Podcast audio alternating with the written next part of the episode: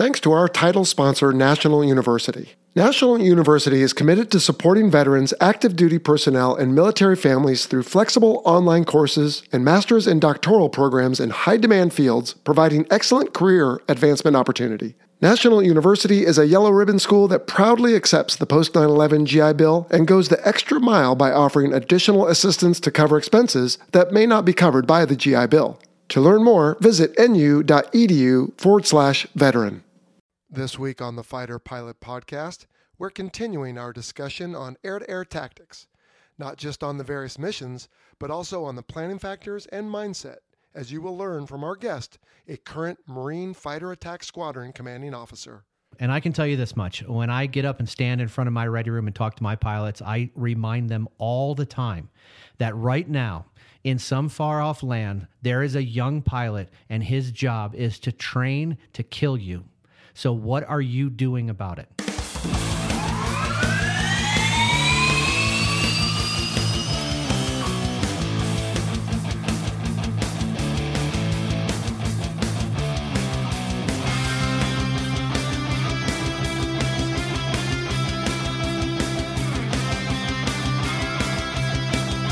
This is the Fighter Pilot Podcast, the internet radio show that explores the fascinating world of air combat.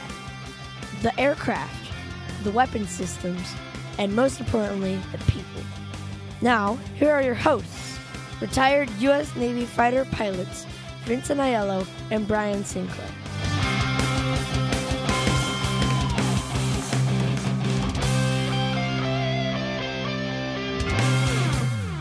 Hello, everyone, and welcome to the Fighter Pilot Podcast. This is episode 32. We're talking air to air missions today. I am Jello, And I'm Sunshine. and that voice you heard in our intro bumper is my 11 year old son, Dawson. Way to go, Dawson. Yeah, he recorded that for me last night. He was very serious sounding for an 11 year old, but he did a good job and he stole some quarters off my nightstand as payment. So I think he's going to enjoy listening to himself. Anyway, we will get to our interview in just a bit, but how are you doing, bud?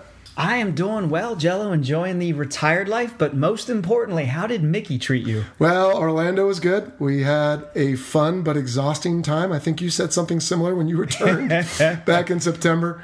You know, you get in late to your room, you get up early because you got to make the rope drop for a certain ride or you got a fast pass. And it's busy and tiring and expensive, but you know, it's fun to see the light in the eyes of your kids. So it's worth it.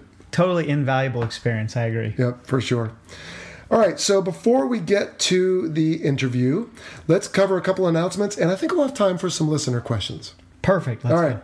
So first off, some corrections from last episode. Oh, yes. So I think both of us had a misspeak. Mine was I said the E2 AWACS, and of course meant the E E3. Yeah, so my mea culpa, as I call it, was uh, pointed out by Mr. Anthony Gifford. So thank you very much. I believe he's across the pond there. He's British, and he helped me realize or corrected me that uh, Michael Faraday is indeed British, not French, and his last name is spelled with one R. So- Okay.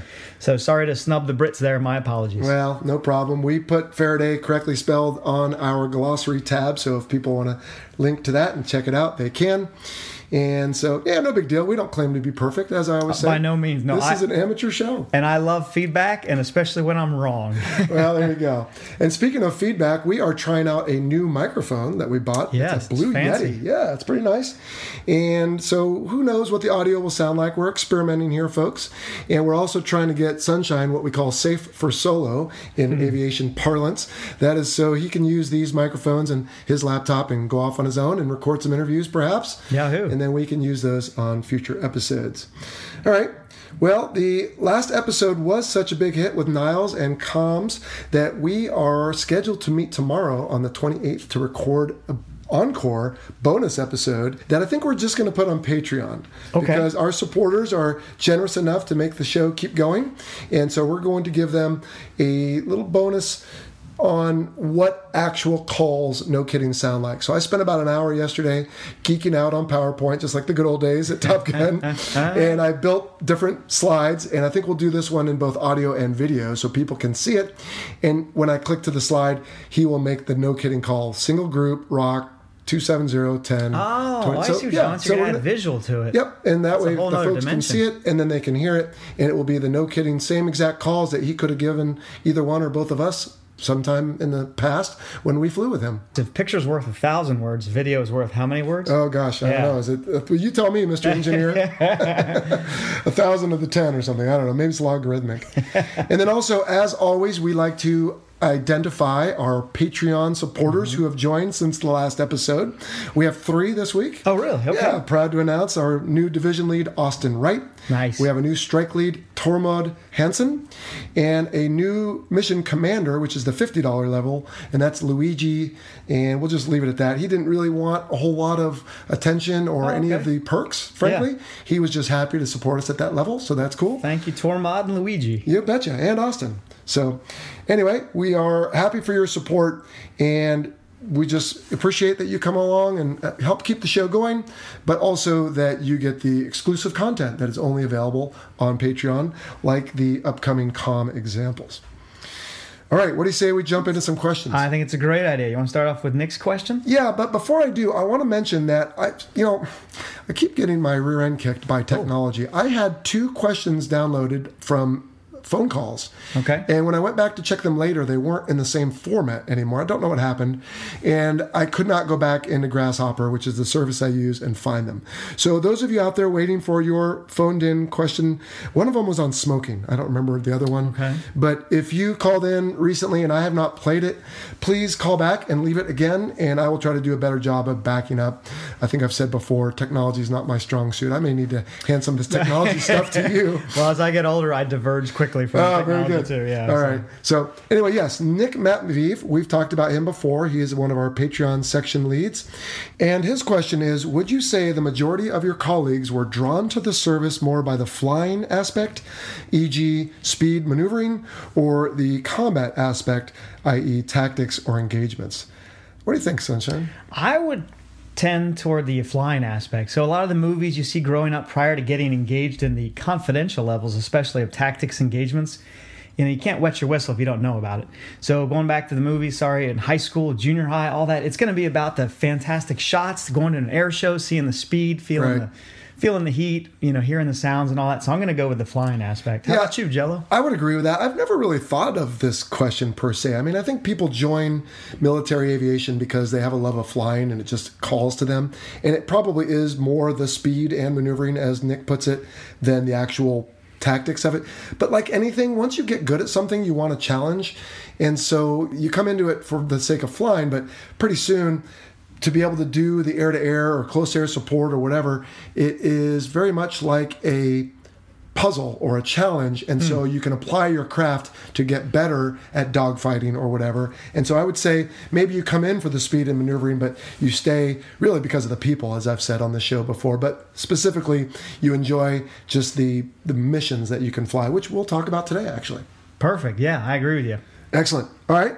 Next let's go to a phone call Hi, this is Austin from uh, Boise, Idaho. I just had a question regarding the original companies that produced the airframes that you guys flew. Is it pretty common for the companies, so let's say Boeing, are there company representatives ever out in the uh, carrier strike group, or do you guys have some sort of middleman?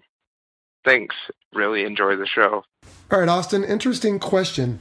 I don't ever remember any Boeing reps or Grumman in the sake of the E2, and I don't even know who makes the H60. Sikorsky, I guess. Sikorsky, right. yeah. I don't remember any of the manufacturer representatives on the ship, although they were at our stations. I know they were in, Lo- in Lemoore. Mm-hmm. And there were, however, what we used to call tech reps, technical representatives, I suppose, that were present for specifically the FLIR, the forward looking infrared. I remember those guys out there, and I think it was because it was a bit of a finicky system. So they wanted to be the experts on site to make sure they worked correctly because they were so important for our missions.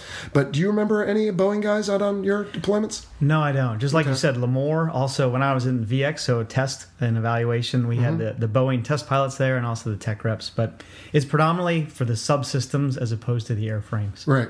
Okay.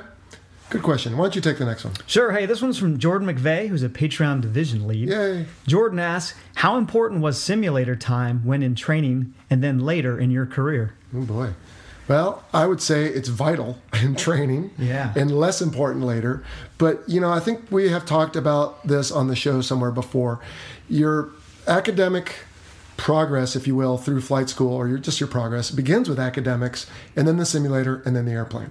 So it is critical. It's essential. It's required. And then when you get done with your training and you show up to your squadron, you're not done learning, of course. Much of the qualification progression you will do as a wingman and then a section lead and then a division lead, you do some of those missions first in the simulator. Absolutely. I would say the simulator to me, Jello, is more of a procedures training mm-hmm. or trainer, excuse me. So you're looking at kind of the human factors of, hey, this switch is over here, if you want to call it proprioceptive or tactile feedback, whatever. Right. But, hey, this, this switch is over here because that you, as you know, as you full well know, during flying, you don't have time to look down for things. So you have Right. to have muscle memory, know where things are. Right. So uh, it also uh, the, the visual cues of hey, here's what I need to look at for this part of the mission. Here's what I need to look at for a separate part of the mission. So that that would wrap itself up into the procedures training. Yeah, and in tactics, we would sometimes go jump in the simulator before doing it. Did you guys ever do that in test? I wonder. Did you ever do like a simulator run for a flight you were going to do? We would absolutely Oh, cool. dry runs because it is a lot cheaper than Right. renting an airplane and going on with a bunch of gas and trying to get a mission done. So simulators, to Jordan's question, are vital at the beginning for training and then later for fine tuning, I would say. But also, we had at least one simulator, actually two every year, right? We had our annual NATOPS check, which was our make sure you still know the aircraft systems well and can handle emergencies. And the other one was the annual instrument check. Yeah. I'm sorry. One other thing to add from the test aspect is we have something that we're now incorporating as a cost saving measure, and that's LVC or live virtual constructive. Oh, ah, yes. And with the virtual part of it, so live is real metal in the air, burning real gas, making noise.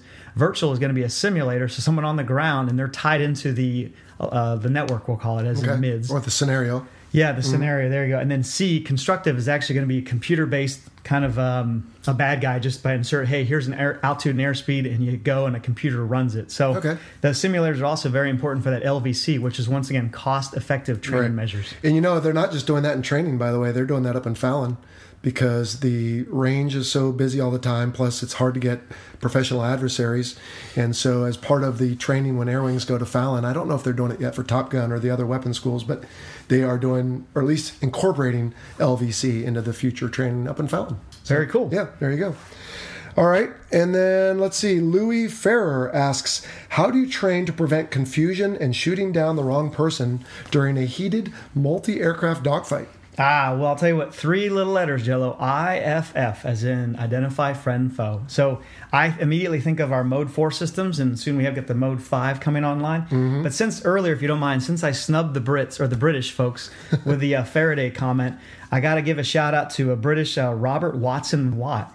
And he actually had a patent for IFF back in 1935. Wow. Yeah, so he had a very different system than what we had today, as you can imagine. So it's based, uh, basically, back in the early 30s, they had radar came out, right? And Okay. then I kind of think of it more of being operationally relevant in World War II, with the Right. British, you know, kind of watching their coast. But back then, he actually had a series of dipole antennas that would resonate at a certain frequency. So the good guys, if you will, on the radar display would actually look brighter than the rest of the guys. Wow. So it's kind of neat. So anyway, there's the shout out to the Brits. Uh, hopefully, Anthony, you're okay with it. See, this is why I'm glad I brought you on this show because you have all these little nuggets of information in my caveman head I don't have. So that that's pretty interesting. But it's sometimes more than just that. I mean, so if you and I are dogfighting and I get a lock on you, or let's make it fair, you get a lock on me, uh, more likely, uh, your symbology in the heads up display may quickly change if the interrogator interrogates me mm-hmm. and gets a certain response. But I think to Louis' question, that isn't always necessarily the case, or maybe you're just not looking in the heads up display. Although I never used the helmet, the joint helmet. Does the ah. same symbology show up in there? Yeah, Okay. there's no color So, differentiation. There's no color Yeah, there. but still, so yeah. I guess to his point, though, you know, and especially in the old days when you and I started, it really came down to situational awareness, Mm-hmm. aircraft identification. In other words, is that an F 18 or is that a MiG 29 or whatever, F Mm-hmm. 5 in the case of training, maybe? And what color is it? Is it where I expect my wingman to be? And then we have standardized communications for status, high, low. In other words, I see two aircraft and I see them vertically. Are you the high one or the low one? Not just status and leave it up to him to try to figure out, oh, I'm the one turning left. Well, you're both turning left. You know, so you give him a status call with what you see and he tries to answer that. Or when in doubt, you just don't shoot. Because better to be wrong and not shoot, I would argue. than fratricide. Yes, and Yeah. we have definitely talked about that before on the So show. yeah, and Jello, you bring up good points. So if Louis specifically talking about the within visual range arena, Mm-hmm. spot on. Yeah, I'm sorry. The IFF Louis is going to be more for a BVR beyond visual Right. range. Yeah. Well, he did say in a multi-aircraft Dogfight. dogfight, so I assumed in the visual. Yeah, but that, that's a good point. And again, if you get a quick lock on someone, it will often change very quickly the symbology based on if it's identifiable by the aircraft as a friend or an enemy. Yeah. Louis, to your point though, it is difficult to do, and that is why we train so much. All right, bud. Well, I think we better get to the interview with Snotty, and I think the listeners are really going to enjoy this. This was one of the, well, I guess there's a lot of interviews that do this, but I was fired up at the end of this thing, and I even made agree. a comment. I was Totally ready to get back and and jump in, and Snotty's an awesome guy. I think everyone will enjoy it. There is a section I've tried to edit it out the best I could. There is a section where once again a little bit of sound issues and audio quality plague us. We are working on it. We're really sorry, but we need to leave it in there for context as well as we figured even in its decrepit state better than nothing. Hopefully you'll enjoy it and hopefully you'll forgive us.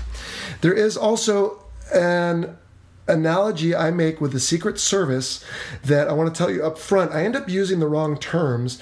When I say screen, I meant sweep, and when I say uh, screen, I meant close escort. So there's some confusion in there. Uh, basically, I meant to go from sweep to screen to close escort as I talk about the various bodyguards next to the president. So when you hear that, hopefully that will make sense. I tried to just like cut words and like redo it, but it was I was talking in a stream of conscious like I am now, and it was really hard to change the words. So I figured I'll just correct everyone instead. So anyway, uh, unless you got anything, let's get straight to the interview. Giddy up. Okay. All right, today the Fighter Pilot podcast is in Rancho Penasquitos, California, just north of San Diego. And we are joined by United States Marine Corps Lieutenant Colonel Mark Bortnam, call sign Snotty. Hello. Snotty, welcome. Oh, it's great to be here. Good. Well, we're glad to have you on the show. Today we are talking about air to air missions, and I believe you're qualified to talk about this. Tell us real quickly your background, where you're from, where you went to college, and what are you doing now? Okay, I grew up in uh, southeastern Lower Michigan. So I grew up in a little town called Milford, and then when I was older, moved to a small town called Howell.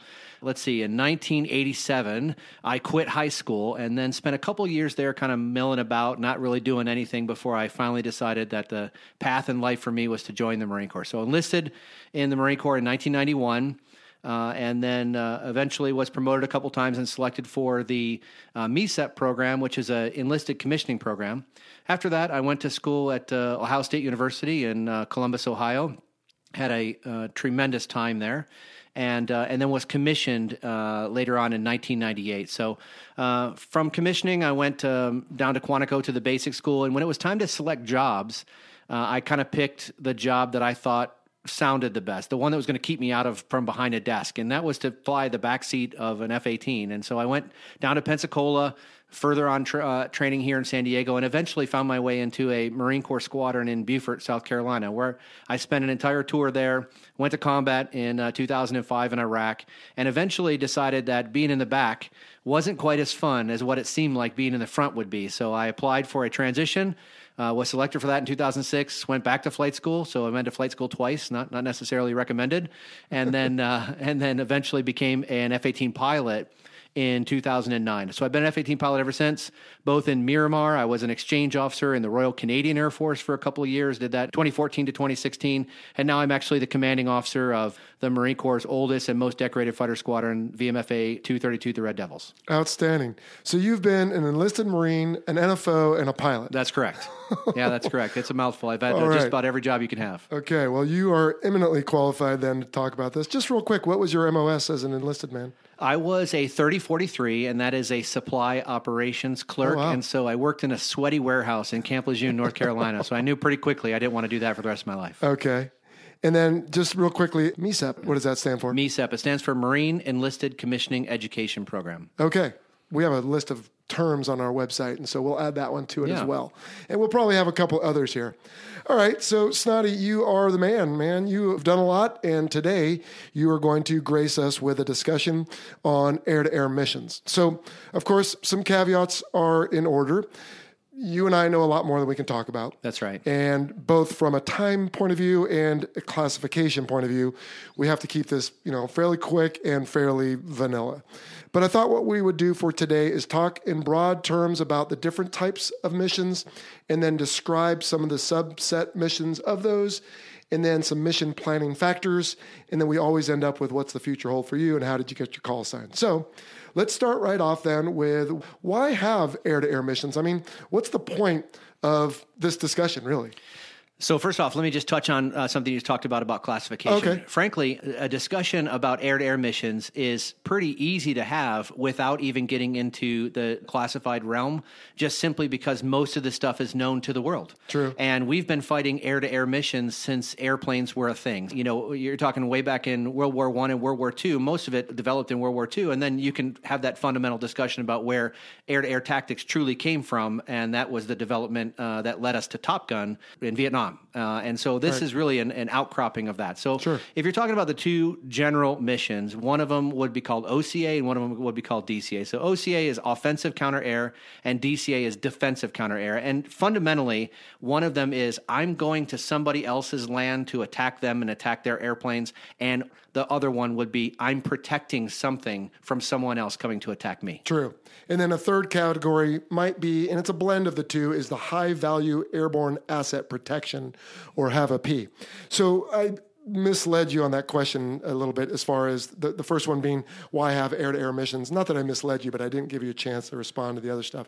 And, and so I think the point is simply that in the combat arms realm, soldiers find ways to fight on the land, on the sea, under the sea, and above the sea. And if the president gets his way, pretty soon space. So this is just another way that countries wage war effectively. It is. It is not only that, but if you think about it, so we have, like you mentioned, uh, you know, sea-based assets. We have ground-based assets. Space. We already have space-based Sure, assets, sure. and then we have our kind of airborne-based assets. Generally speaking, airborne-based assets are the ones with the longest range, with the highest speed, and in some cases, the most bang for the buck, so to speak. Now, whether that's cruise missiles or airborne launched uh, things like that. So, in other words, you need to have some sort of airborne protection either offensively or defensively to be successful in today's battlefield. because it is a part of the big battlefield. I don't know what else right. to call it than that. But, you know, if we can, as we've done for hundreds of years, control the seas, well, then we have a certain effect on a military or an opponent, I should say. And same with the skies. And That's we've right. demonstrated that in Afghanistan, uh, in Iraq, and lots of other places. We've been fighting that war in Iraq and Afghanistan for 27 years, Oh gosh, and, I, and I think we have demonstrated there that air superiority and air dominance is critical to the success of any mission. For sure. All right, so let's start with OCA or offensive counter air. And we'll just kind of start with the one that is farthest out kind of on their own, and then we'll get closer and closer, if you will, to a protected element. And the first would be a sweep mission. So, what can you tell us about a sweep? Well, I like the simple man theory. I like to make sure that I can define these missions in ways that my young pilots, especially the ones that have just gotten to the squadron, can understand the best. And, you know, when I talk about a sweep mission, it's the one where I don't have anyone else there with me. In other words, there's no strikers, there's nothing else I need to worry about. It's just me out there fighting other aircraft. And so that's really the bottom line of a sweep mission is it's air airplanes versus airplanes. So, it's about as OCA as you can get Sure is. because you send an element, which could be generally no less than a section, which is a two ship, uh, two airplanes, but usually about a division or maybe more, and you're going out and you're basically looking for a fight. That's right, and you you nailed it when you said uh, when you talk about minimum forces. I think nowadays uh, we're probably talking a minimum is at least a four ship. More than likely, you're probably talking multi multi airplanes, and, Right. and I can tell you just from recent examples, we went up to do a, a very big exercise in Alaska called Red Flag, and you know for the Red Flag missions up there, there were probably anywhere from twelve to twenty or more aircraft doing sweep missions alone, and that discounted all the other aircraft that were doing other missions. Right. And so there was a lot of aircraft up there dedicated solely to finding and destroying other aircraft. Awesome.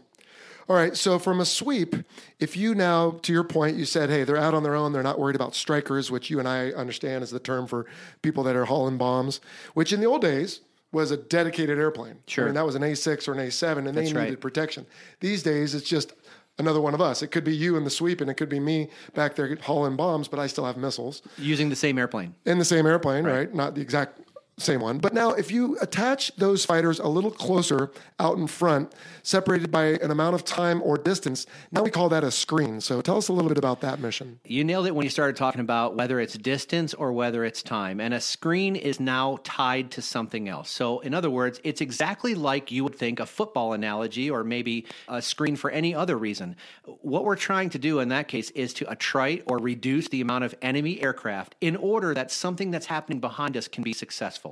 And those airplanes that's, that are behind us, you kind of talked about a little bit earlier, they may not necessarily be dedicated strike aircraft where they have nothing that they're doing but bombs. But in some cases, they're less capable than what we are. So they need to have some sort of air protection in front of them. And that's what a sweep mission really is. And it brings into a play here so many different variables because, to your point, yes, we can still sanitize if I'm a striker with my radar, but because of the loadout and just the brief itself, right? We can't brief everything. So you've got an element, let's say four of you guys in your squadron that are going to be the, the screen, rather. And then maybe my squadron has got four of us that are going to do the strike mission. Well, I need to spend time figuring out how I'm going to see the target, find it, attack it. I can't be talking about all the nuances of the air air picture. That's so that's why it's right. good. Even though both of us on any given day could do either mission, for this particular day, let's get a few guys and gals who are going to concentrate on one and a few that are going to concentrate on the other. Yes, very, very common. I would say the screen, and then as we go forward, some of the other missions we're getting ready to talk about are probably more likely than just the pure sweep missions. And for the reasons you've discussed, you can't do everything perfectly. And so uh, sometimes if you try to do too many things at once, you end up not doing any of them really well. True. Okay. So now next up is the the fighters pretty much right with the strikers, and that is the close escort. What can you tell us about that one? So each of these missions now, the one thing we really haven't talked about is they kind of have an escalating order of risk that goes along with them. When I'm doing a sweep mission, the risk is really only on me. In other words, there's nothing behind me that I need to necessarily worry about. For a screen, there is something behind me, but it's going to be separated by some amount of time. And just as a general rule, you're probably talking in the neighborhood of maybe 40 to 60 miles, or in some cases, five to 10 minutes. And so there is there is some risk involved, but uh, you know I can have the ability to maybe turn around if I've missed somebody, or maybe have somebody behind me help to kind of clean up a, a, a uh, adversary fighter if we didn't target them. For close escort, it's really really different. Now, close escort, you probably have some variation of time or distance, but it's much much closer. And so I might in fact be on top of some strikers that are down low carrying bombs trying to find a target. And I have to protect those guys while still uh, making sure that the enemy does not get to them effectively. So to your point just now, right? So the screen is out in front of everybody a certain amount of time. I guess there's some significance of that, right? Because if a sweep goes out, let's say a couple hours ahead, Or well, days. or days, that's true. Now there's value to that for sure, but the enemy has time between the sweep and whatever we are doing in whatever strike package we're simulating here. With a screen, now we are compressing that time and we kind of put the enemy on their heels a little bit so they don't have as much time to get a backup generator for something or get some aircraft out of maintenance or whatever. We're out in front of them and then 10 minutes later we're, we're bombing them as well. That's right. And to your point, we talk a lot in aviation about you just mentioned it about time and distance, and that those considerations and factors are so big in what we're trying to do. And every time I have time where I can be in front of a an asset that's behind me that's trying to strike a target, I'm giving the enemy that same amount of time. So it, it, it goes very, very back to like Sun Tzu and all those other principles mm-hmm. that come out in those type of things. If I have time before my strike comes, so does the enemy. And so for a close escort, what you're really doing is I'm compressing that time, which makes it much more difficult for me, but also makes it a lot more difficult for my enemy. For sure.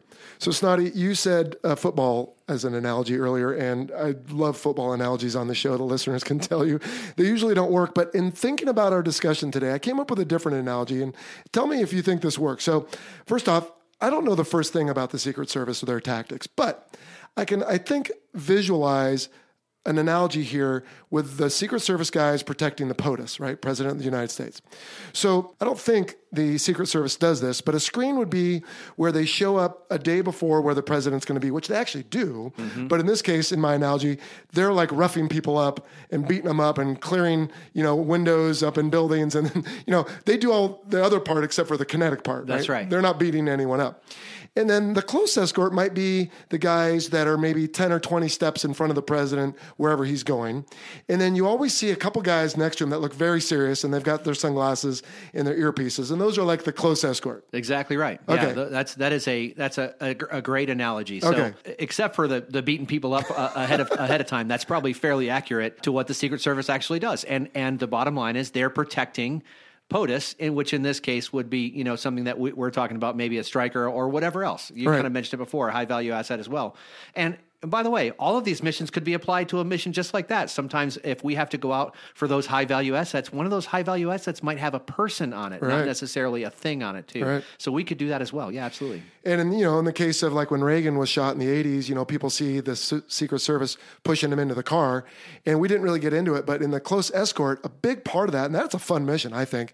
A big part of that is if you've got, let's say, a division of fighters, well, you might only send two off to deal with whatever the threat is, and the other two aren't so much pushing him in the car, but they're kind of staying with. Almost another analogy is the shepherd and the flock, right? That's right. So hey, we're going to keep two guys with the flock here, and we're going to lean maybe away, but still monitor and, and watch with our radar and other systems.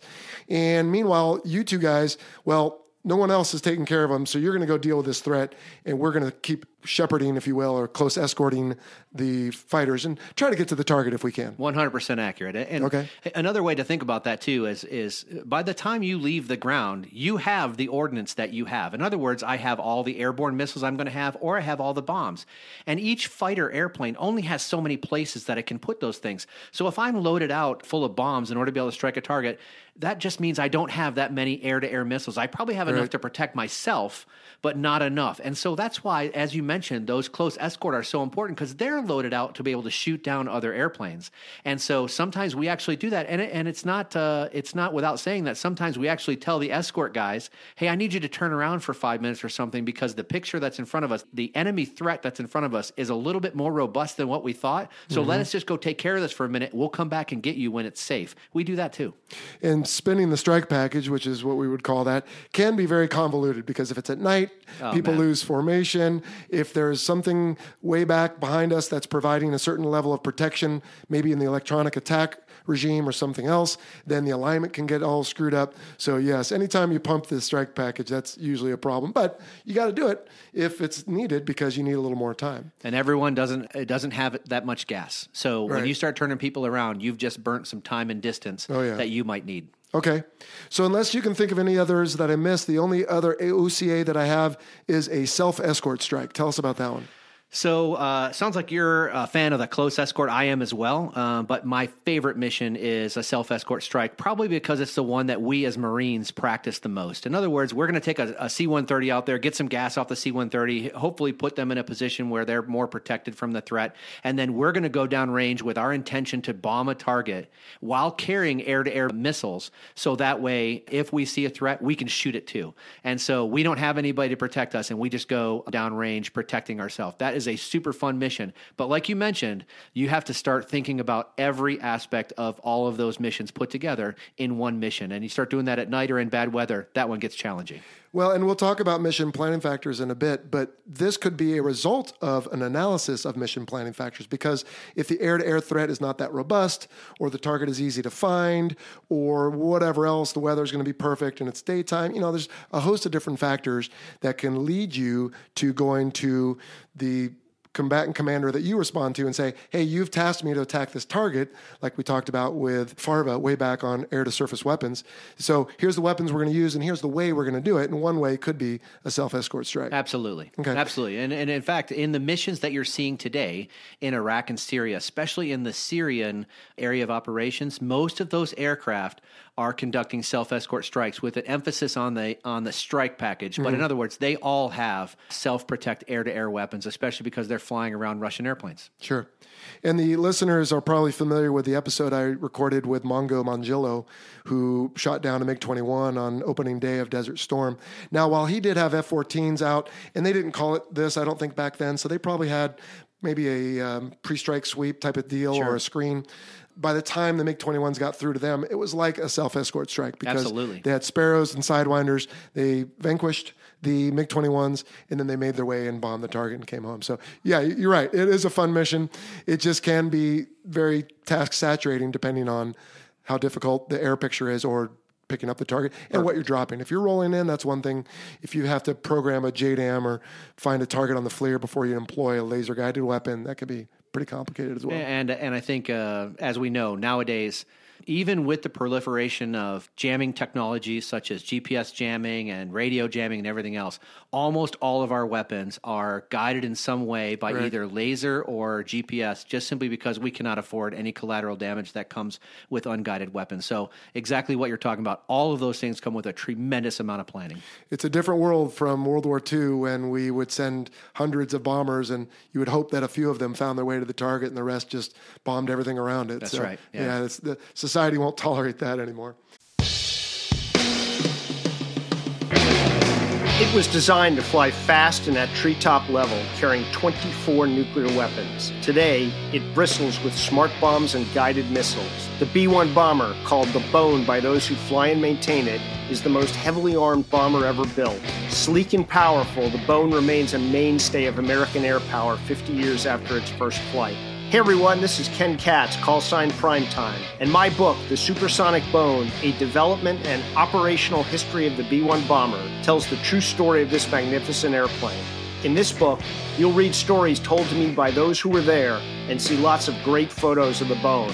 Anyone with an interest in modern military aircraft will enjoy reading The Supersonic Bone. Available through the usual online retailers and aviation booksellers. Pick up your copy today.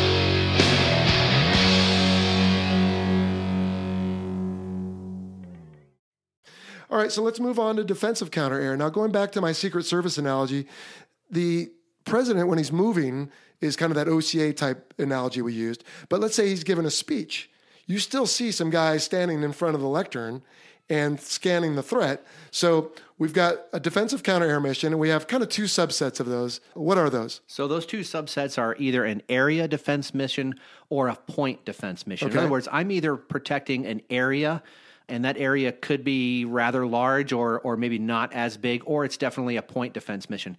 And for a point defense mission, it could be something along the lines of an airfield, it could be a military base, it could be a nuclear power plant, it could be a lot of point things. For an area defense mission, it's probably something along the lines of uh, something that could be defended by a squadron. And so it's probably a little bit smaller than you think. It might be something along the lines of, say, from Long Beach to San Diego, we're going to defend the coastline there. But again, it comes with a limited duration of time because if I'm putting up a front, and here, here's the biggest difference between offensive counter air and defensive counter air. For defensive, I don't know when the enemy's coming. And so I need to be prepared no matter what's out there. So I fly in anticipation of them coming. I'm airborne, I'm on that cap the whole time. And so that can be just as mission planning intensive and it can be uh, pretty difficult while you're in the air. takes a lot of assets and you may have to break up the threat into lanes. So in your example, if we were defending 100 miles of Southern California, you're going to have probably 10 or you know so lanes. That's right. Each manned with uh, an element of fighters. Another example of a point defense might be, as my analogy with the POTUS, is an actual no kidding individual. And Yes. that could be a downed aviator who's waiting to be rescued or just was just shot down and we want to protect that person from any type of threat helicopters that might be trying to recover them Absolutely. and then the most likely i would say area defense at least for me and my squid background as a navy guy would be the carrier strike group For sure. and so again getting ahead to our mission planning part of that is well how much can what we're protecting defend itself carrier strike group can do a pretty good job because they have the surface ships with their SM2 missiles and then even the close in last ditch weapon systems of the carrier and all the other ships. A guy on the ground, he might have his nine millimeter and that's about it. That's right. So it really comes down to what are we defending? Where is the threat coming from and when, to your? And then you do your best to defend it. I would say maybe another analogy for those who enjoy sports would be it really, it really doesn't work too well here, but you know, an end zone. Sure. You don't really line people up to defend it. But in football, you've got an end zone, it's a bigger area. But in soccer, what do you have? You have a small goal. That's right. So that's more like a point defense, and Yeah. the end zone might be like an area defense. Oh, I agree with that. And I mean, when you when you look at your average football team, whenever that offensive team that's inside the five yard line, Mm-hmm. those defenders are almost always right there, kind of on that line of Oh, scrimmage, point. ready Yeah. to go. Yeah. And that's very very similar. Meanwhile, when they're back at the fifty or maybe in the uh, the opposing team side of the field, they tend to be more spaced out. And so I, I definitely think that's a, a good analogy. Cool.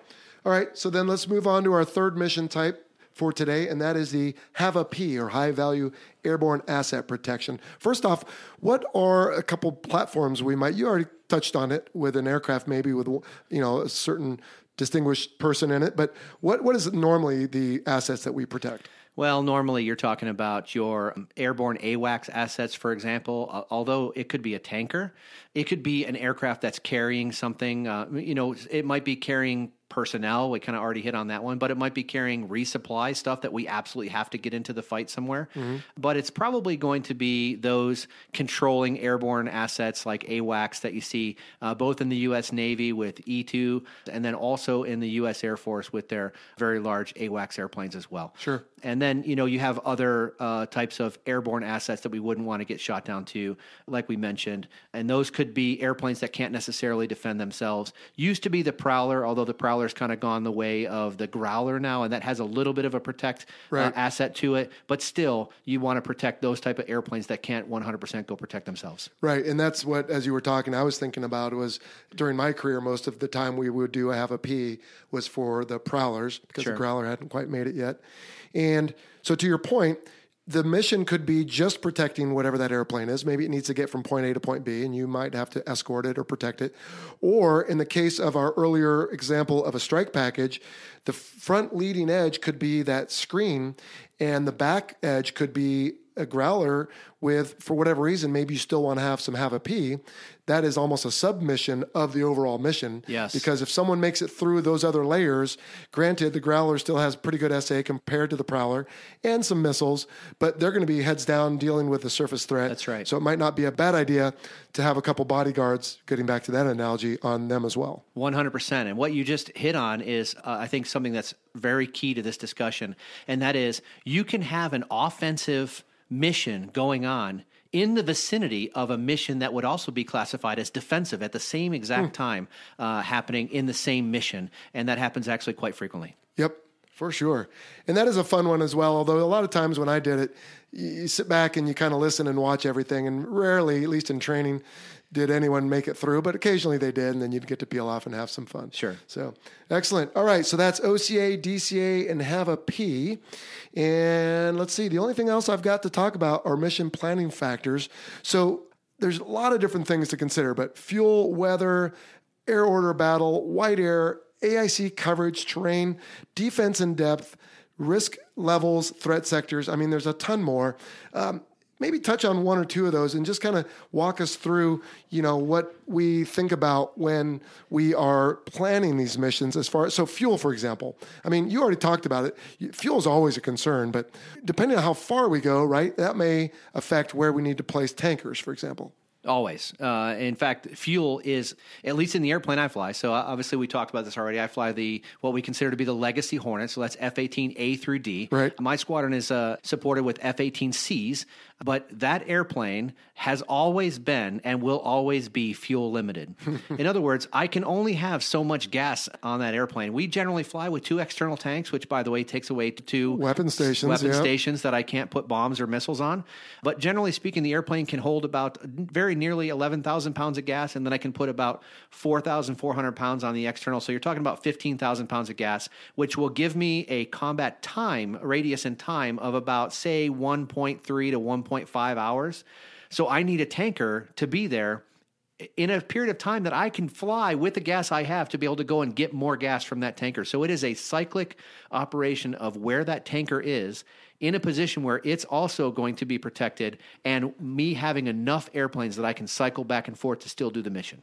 Well, and yeah, it might be far less than an hour and a half if your left hand gets busy, right? Because if you're an afterburner, it might only be 20 or 30 minutes. That's exactly right. As a matter of fact, Yeah. for those defensive missions that we talk about, Mm-hmm. we advertise that our on station time is somewhere in the 20 to 30 minute range, Right. just based on the amount of fuel we have. And by the way, now another one of the mission planning factors is what are all the various different airplanes that we have in today's mission or in the mission that we're getting ready to go and do tomorrow. Hmm. And all of those have a fuel limitation. Some have a fuel limitation of four hours. Some, like my airplane, have, might have a fuel limitation when I'm up on the power, like you said, of 20 to 30 minutes. So every one of those is going to need gas at some point, and refuel and fueling options uh, are so critical. Yep.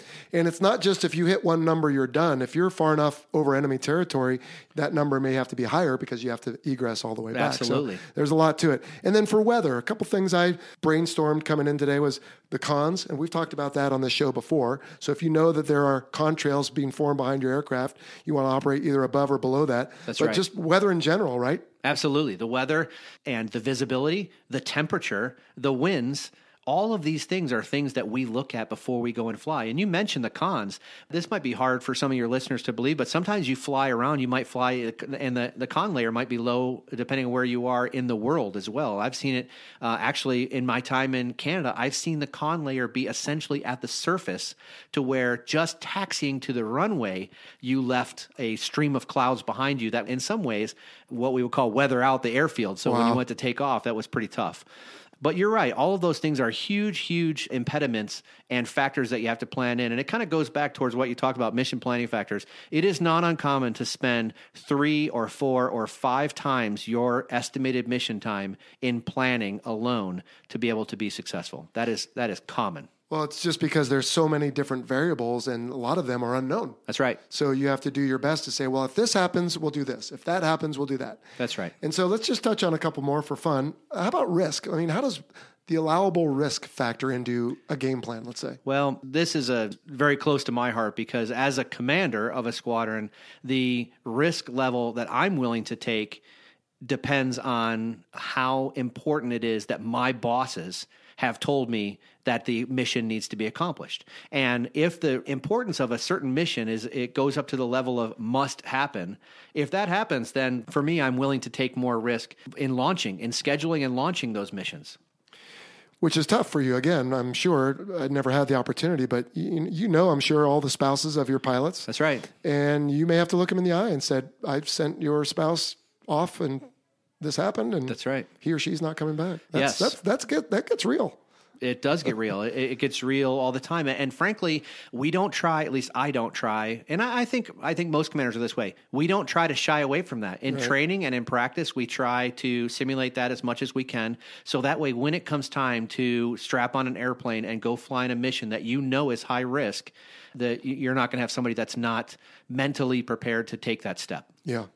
And that, I mean, gosh, that, that is a deep subject there because it comes back to, you know, we know the risks when we sign up for this job, That's just like any soldier does. It's you come to terms with your own mortality very quickly, and and you see it, and and it's just part of the deal. So Well, the longer you go, you you're in this business, the more. Um, I mean, they, they say that there's a period of time, and I don't, it's not uh, it's not written down. It's not a, a distinct thing, but there is a period of time after which you will know someone who has either gotten into an accident, crashed, or or potentially lost their life. And I can tell you that in my own squadron alone, before I took over, there were two incidents just in the past few years where Marines have lost their life, and there's guys in the squadron that knew those people, and so it is a everyday uh, thought. It's tough.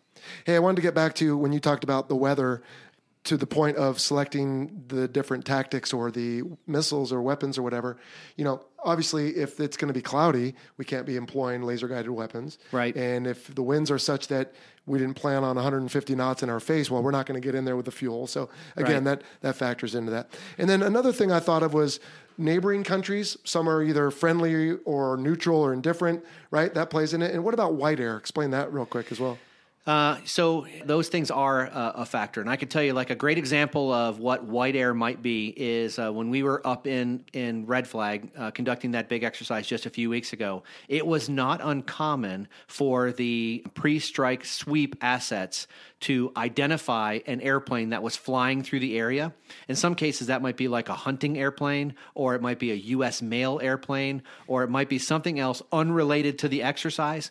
But when you're amped up and you're looking at an airplane that might be headed towards you at a low altitude, that's the same altitude that some of the threat airplanes are coming at you at, you can't tell the difference between that. Right. So you have to try to distinguish and differentiate between all those different types of things. And that can be extremely difficult to do. And, and so you might have non playing airplanes or non threat airplanes that are out there at the same time you are. And it's not open season. We can't just shoot anything that's flying. That's right. right. If it's flying, it's dying. That doesn't work. Nope. Even when you're flying in someone else's country. So if you're right. if you're going into uh, any of the major threat countries that you might think that we would go into, those are not going to be places where it's going to be what we call weapons free. Right. Which I think I don't know. Tell me if you know. Like on 9-11, I was told right. It was weapons free because everything was grounded. So if it was flying, that was the only time. And weapons free just means if it's flying, it's dying. You can shoot but it. that is that is very very rare. That's right. Okay, and then terrain. Now terrain is important, and we talked about this on the last episode with Niles because if there is significant mountainous terrain, and we see this when we practice in Fallon, well then aircraft could be hiding behind that, and they are literally shadowed maybe from the sun for sure. That's what most people would think of, but also from our AIC. That's right. So our radars can't look down there. So we might fly overhead at 25 or 30,000 feet and up pops somebody hiding below those mountains, and they can be a real problem. Getting back to our shepherd, right? All of a sudden there's a fox in the henhouse or whatever, and That's right. that could be a real problem. Well, you, you said they could be um, hiding behind the mountains, and I'm telling you they will be hiding behind Sure. the mountains. And so that is an adversary tactic. It, it is something that they will do. They will not only that, but they could be taking off and landing from places that you and I might drive down and look at, like highways and roads. And so they might use those unconventional tactics. We already see that. We already know that's a factor in some of uh, the enemies that we see today. And so they will be trying to do those things. They know they probably can't fight us, you know, like bad boy to bad boy in the in the backyard of the school. So they're going to try to use unconventional techniques as often as possible to get the advantage. And so while we are planning the mission, we need to identify where those particular blind zones might be and try to maybe either arrange for AIC to come at a different angle or some other system to sanitize down there. But we just don't want to be surprised. I mean, that's, That's right. really what it comes down to is we don't want anything to surprise us because I would argue surprise is probably our worst enemy out there. I mean, obviously the threat can be kinetic and that can be dangerous, but anything where you have to all of a sudden say, "Oh crud," in the moment, right? I didn't plan for this. What do I do? Right. That's usually an issue. It sure is an issue. And obviously, that's a big one. We've talked about today, we've talked a lot about different planning things and different missions.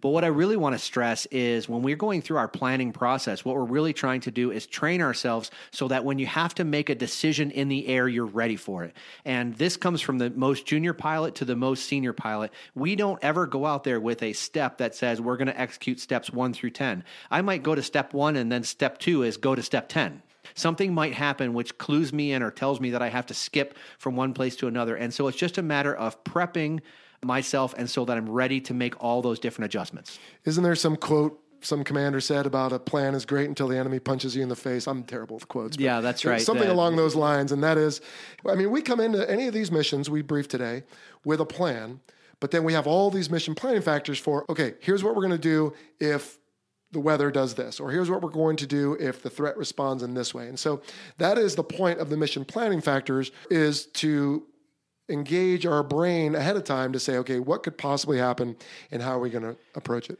And that's because the enemy gets a vote. In That's other right. words, we plan uh, meticulously to the last detail for exactly what we think is going to happen. And then we get out there, and in the first 30 seconds, it could be something completely unrelated to what you planned for. And then you have to real time, on the fly, execute your tactics based on what you know. Right. Awesome. And there are a ton more mission planning factors. We won't go over all of them, but you know, the enemy order of battle, what aircraft do they have? How do they employ them? What is their surface to air threats? If you were to get shot down, where do you go for friendly territory? I mean, these all these different things. And that is why, as I've maintained on this show before, that being a fighter pilot requires you to be a professional, like a doctor or a lawyer or anything else, because there's all these different things and you can't just wing it. You've got to think about them. You've got to have done your homework ahead of time. You can't do it while you're mission planning. And you have to have a squadron standard operating procedure that says this is how we're going to do things. And then when it comes right down to it, it's go time. You get in the air and you do your best. But like you said, the enemy has a vote. They 100% do. And I can tell you this much when I get up and stand in front of my ready room and talk to my pilots, I remind them all the time that right now, in some far off land, there is a young pilot, and his job is to train to kill you. So, what are you doing about it? And I teach my guys that they need to be prepared for what happens tomorrow. And when tomorrow comes and somebody asks us to go and do something, that's not the time to get ready and to study. The time to study was yesterday and the day before. So, as I've mentioned, I know it uh, right here in Southern California that whatever my time is, minus eight hours is the time in, in a couple of threat countries that we might go up against. And there's some young guy right now who's probably getting ready to eat his lunch halfway through his day, and he's thinking about killing me. So, I need to be thinking about killing him too. Scary stuff. Someone's got to do it. Yeah, uh, we're well, happy to do it. I'm glad you do, Snotty. So, unless you've got any other thoughts on air to air missions, I think that pretty well covers it as deep as we can go today. I think there's one thing that's that's worth talking about, and Okay. that is the evolution of the threat. You kind of hit on it a little bit by the enemy order of battle. When I was a young guy, the F-18 was the leading edge, and so our main threat airplane was the most proliferated airplane in the world, and that was the MiG 21 Fishbed. And they had them everywhere. And we were so far more advanced than that airplane that as long as we shot our most advanced missiles, which are typically our AMRAAMs and Sidewinders at it, we were going to win. And so our tactics were developed that way. Shortly after that, it became the MiG 29 Fulcrum. That's right. An airplane that probably is the airplane you, you and I both grew up fighting. Mm-hmm. And that was one that was, while closer to us, we still had some advantages in some really key areas. And we could fight that thing. And we, we kind of had a, uh, an advantage against that. As we moved on, then it became the Su 27 flanker. And now, okay, now we had an airplane that probably could beat our airplane in some of its performance characteristics. It had missiles that were closer to being equal to ours. We still had some advantages, though, so we still felt like we could beat that airplane. And then, you know, as you move forward to now Su 30s, uh, again, another flanker or Su 35.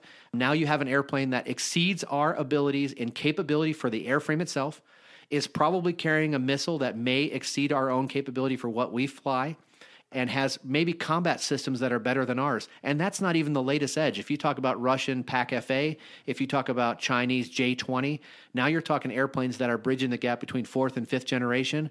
And so, what you've really done is taken an airplane like mine, which was the leading edge of Navy and Marine Corps aviation, and we've now said, in order for us to have that same advantage, we now need to be flying F 22 and F 35 for the Navy and Marine Corps and the Air Force as well.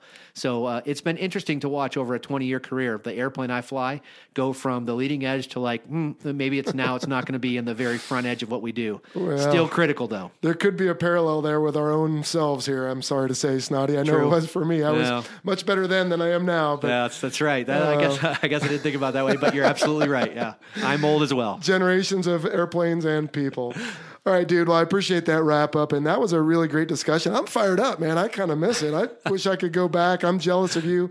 You're out there doing it. So, what does the future hold for you? I mean, you're in a command, you're in a squadron. I mean, you're, you're living the life, but you're going to keep playing the game or you're going to look for an exit? So for right now, I'm super happy where I am. Obviously, uh, I never ever anticipated that I would become a commander, and I try to remember that every single day when I'm in there talking to my pilots and to my Marines. I am very lucky to have this job. So it's been 27 years for me now uh, in the Marine Corps. It's an actual long time. I've got about another 18 or so, 16 or 18 months left in my command, and so at the conclusion of that, it's time for me to make a hard decision. I'm sure maybe they'll throw another carrot out, and and uh, and their potential will be there to maybe get promoted to uh, colonel or something. But frankly, it doesn't get any better than what it is right now. And at 48 years old, I'm probably one of the oldest fighter pilots there is in the Marine Corps. And so my wife and I and family are really looking for, you know, it maybe is it time for us to get out. So it's a decision we're going to maybe make around next summer or so, but we're looking at all the options. Okay. Well, we'll keep in touch with you and see how it's going. So, you and I are the same age. Are you, are you guys carrier deployed? We're not. The squadron used to be carrier deployed, but we are now a land based squadron. Okay. Because I can't imagine going doing night traps. So, Let me when- tell you this. When my was your last one? My first, first. Uh, remember, I went to. Uh, That's I was a backseater first. So my very first night trap, I was 40 years old, And I can tell you, behind the USS Nimitz in the Pacific Ocean, I was out there thinking to myself, "What am I doing? How does a forty-year-old guy get in a single-seat airplane behind an aircraft carrier at night? Something's wrong." Well, you obviously did it well, and we want to thank you on behalf of the listener for your 27 years of service. That's Thank you. amazing, dude. Appreciate that. And uh, I hope good things continue to happen to you and for you. But before we let you go, Snotty, we need to know how someone came up with that call sign. So when I uh, joined my very first squadron, I had won an award, and the award was uh, in the uh, when I went through flight school. I had achieved the highest grades over the past year or whatever. And so when I got to my very first squadron, Wait, I have to interrupt. Which time through flight school? the first time. Oh, okay. Yeah, the first time. I had I had uh, won uh, an award for having the highest grades, and so when I got to my squadron, the award had preceded me. And so they had already put it into standard U.S. military frame.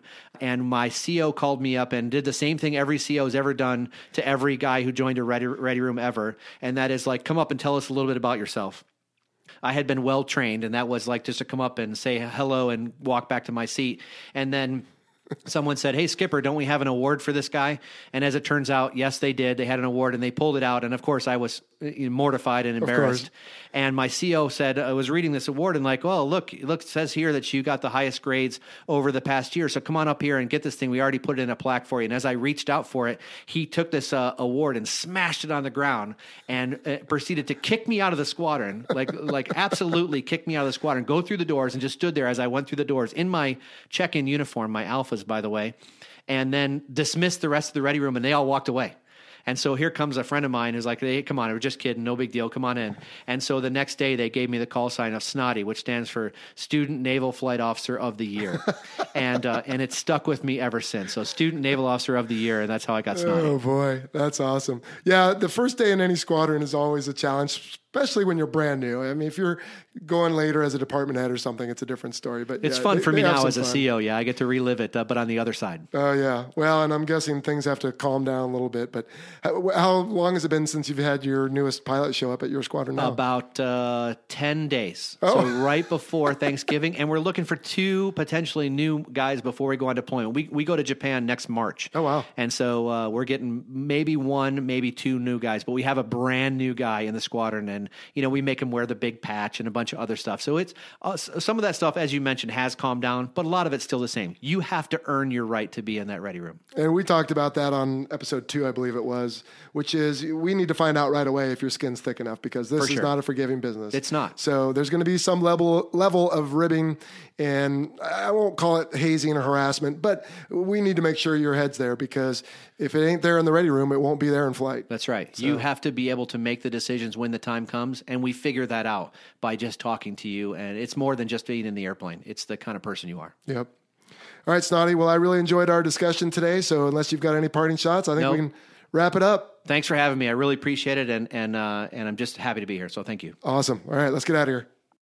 Jello, wow, what an interview. Snotty, he's pretty eloquent, I'd say, and he kind of, like you said earlier, kind of gets you fired up, man. He is an awesome leader. He's a great He guy. is. He was very patient with me. It took a couple times to get our schedules to align Okay. to record this.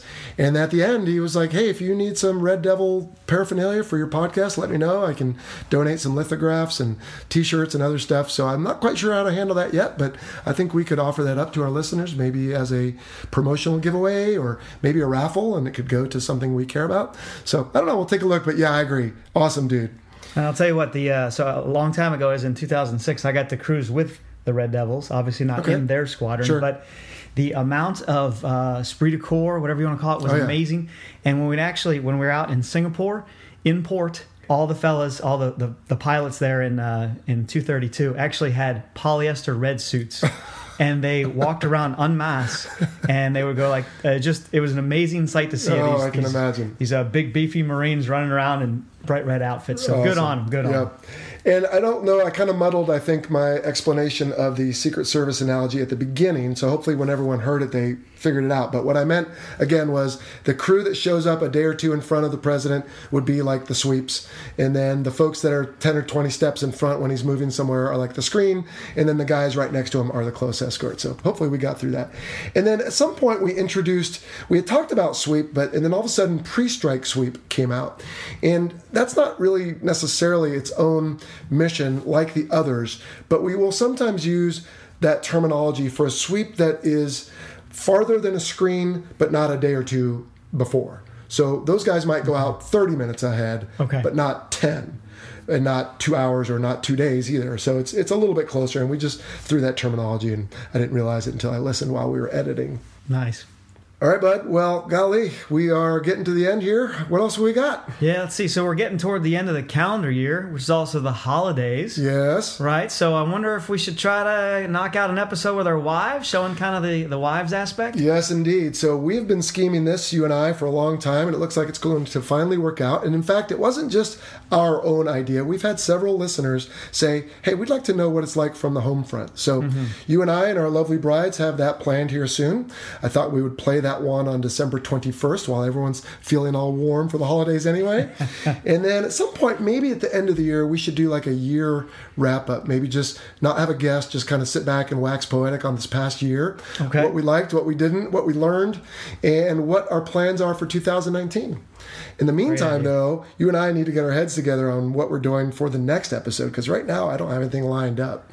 So I don't know if you've got an idea. We can certainly talk off tape, but we'll get something out there for the folks on December 11th.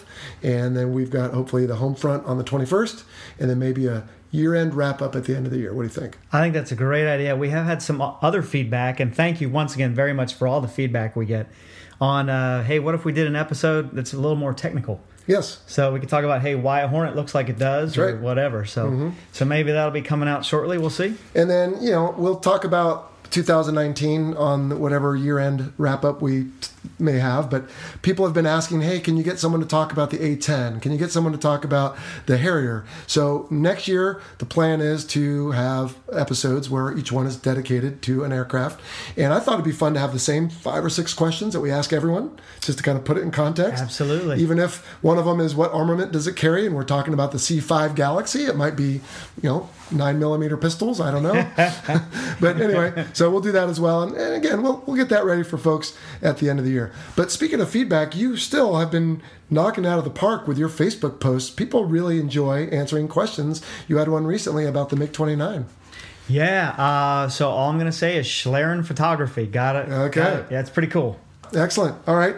And then one final thing is we've mentioned this before, but if you are doing some holiday shopping or if you need to give people ideas for you, the military aviation enthusiast, well, we would recommend you go to fighterpilotpodcast.com, click on the shop link, and there you can find a smattering of apparel with our themes on them or household good items. Uh, Sunshine, we're in your house today, and I notice you're lacking the Cobra throw pillow, so I may have to buy you some of those for And a shower curtain. and Holy the shower. cow. I didn't go into your bathroom, so uh, and so you know those items are available. Great for man caves. So if you know someone who's getting their man I'm cave working on ready, one. Yep. And then again, our friend Bull over at Velatus has wine that's deliverable to most of the states, and as well, if you're not already supporting a charity with your Amazon purchases and you want to support us, click through the Shop Amazon link and it costs you nothing extra, but it gets us a little affiliate revenue and that helps keep the show going. You bet. Every little bit counts. That's right. Well, I want to remind everyone that the views expressed in this presentation are the personal views of the hosts and our guest and do not necessarily represent the position of the Department of Defense or its components. Well, I think that'll just about do it then, Sunshine. Indeed, Jello. Let's get out of here and we'll come back hopefully in 10 days or so. Sounds like a plan. All right. See ya. See ya.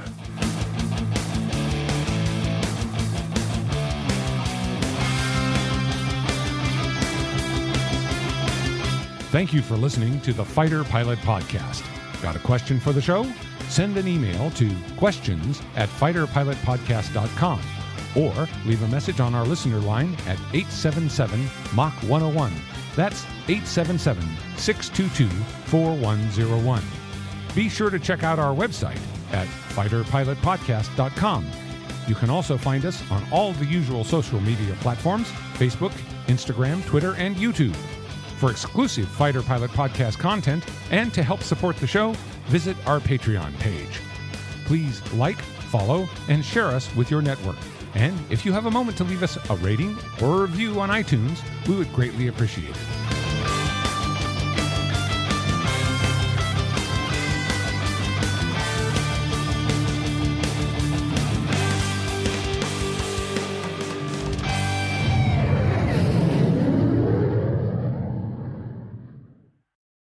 Thanks to our title sponsor, National University. National University is committed to supporting veterans, active duty personnel, and military families through flexible online courses and master's and doctoral programs in high demand fields, providing excellent career advancement opportunity. National University is a yellow ribbon school that proudly accepts the post 9 11 GI Bill and goes the extra mile by offering additional assistance to cover expenses that may not be covered by the GI Bill. To learn more, visit nu.edu forward slash veteran.